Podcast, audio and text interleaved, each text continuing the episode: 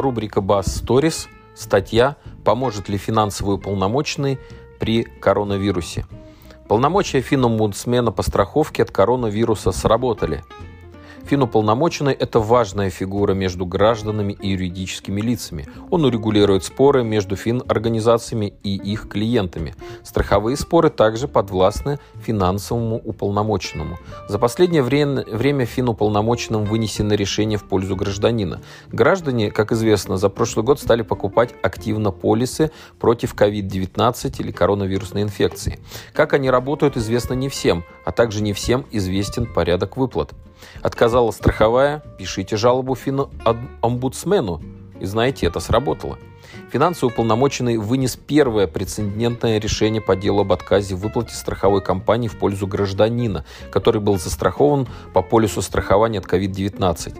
После того, как страховая компания отказала страхователю, он обратился к финуполномоченному за защитой своих прав.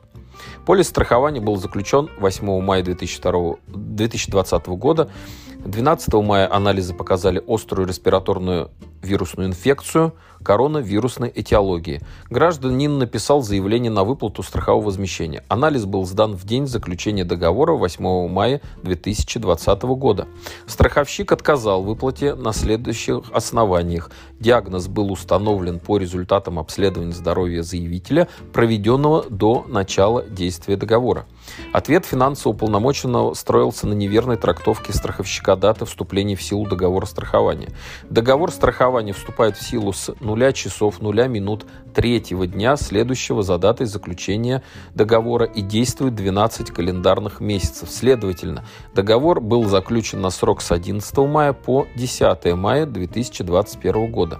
Согласно условиям договора, страховым случаем является факт заболевания, впервые, впервые диагностированного в период действия договора страхования.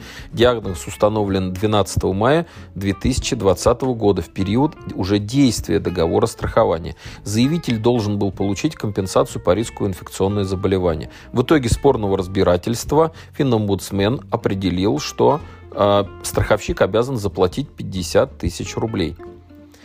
А, всего в период пандемии к финансовому полномоченно поступило порядка 470 обращений, которые связаны с COVID-19. Банк России также подчеркнул факт обращений в страховые компании на предмет отказов в выплате по договорам страхования от COVID-19. Страховщики не разъясняют надлежащим образом правила и условия страхования. В свою очередь, Центральный банк подготовил рекомендации страховым компаниям по повышению качества информирования клиентов по продуктам, связанным с коронавирусом COVID-19. Страховые компании опасаются мошенничества в сфере данных договоров. Они считают, что совпадение дня заключения договора и даты постановки диагноза очень редкое совпадение, поэтому поэтому у страховщиков вызывает сомнение заявление убытка в первый день страхования.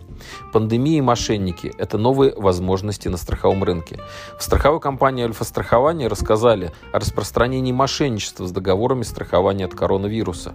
После первой волны пандемии появились клиенты, которые покупают страховку при появлении первых симптомов. В связи с этим нам пришлось увеличить срок действия временной франшизы, по истечении которой начинается срок действия полиса. Это 14 дней, пояснили в «Альфа-страховании» страхований. И надо отметить, что уже многие страховщики увеличили период э, вступления договора в силу двумя неделями для того, чтобы избежать страхового мошенничества. В противном случае нарушается принцип страхования. Человек страхуется не от потенциальных рисков, а уже наступивших. Коротко о страховании не только в рубрике Bass Stories. Оставайтесь на нашем канале calmins.com.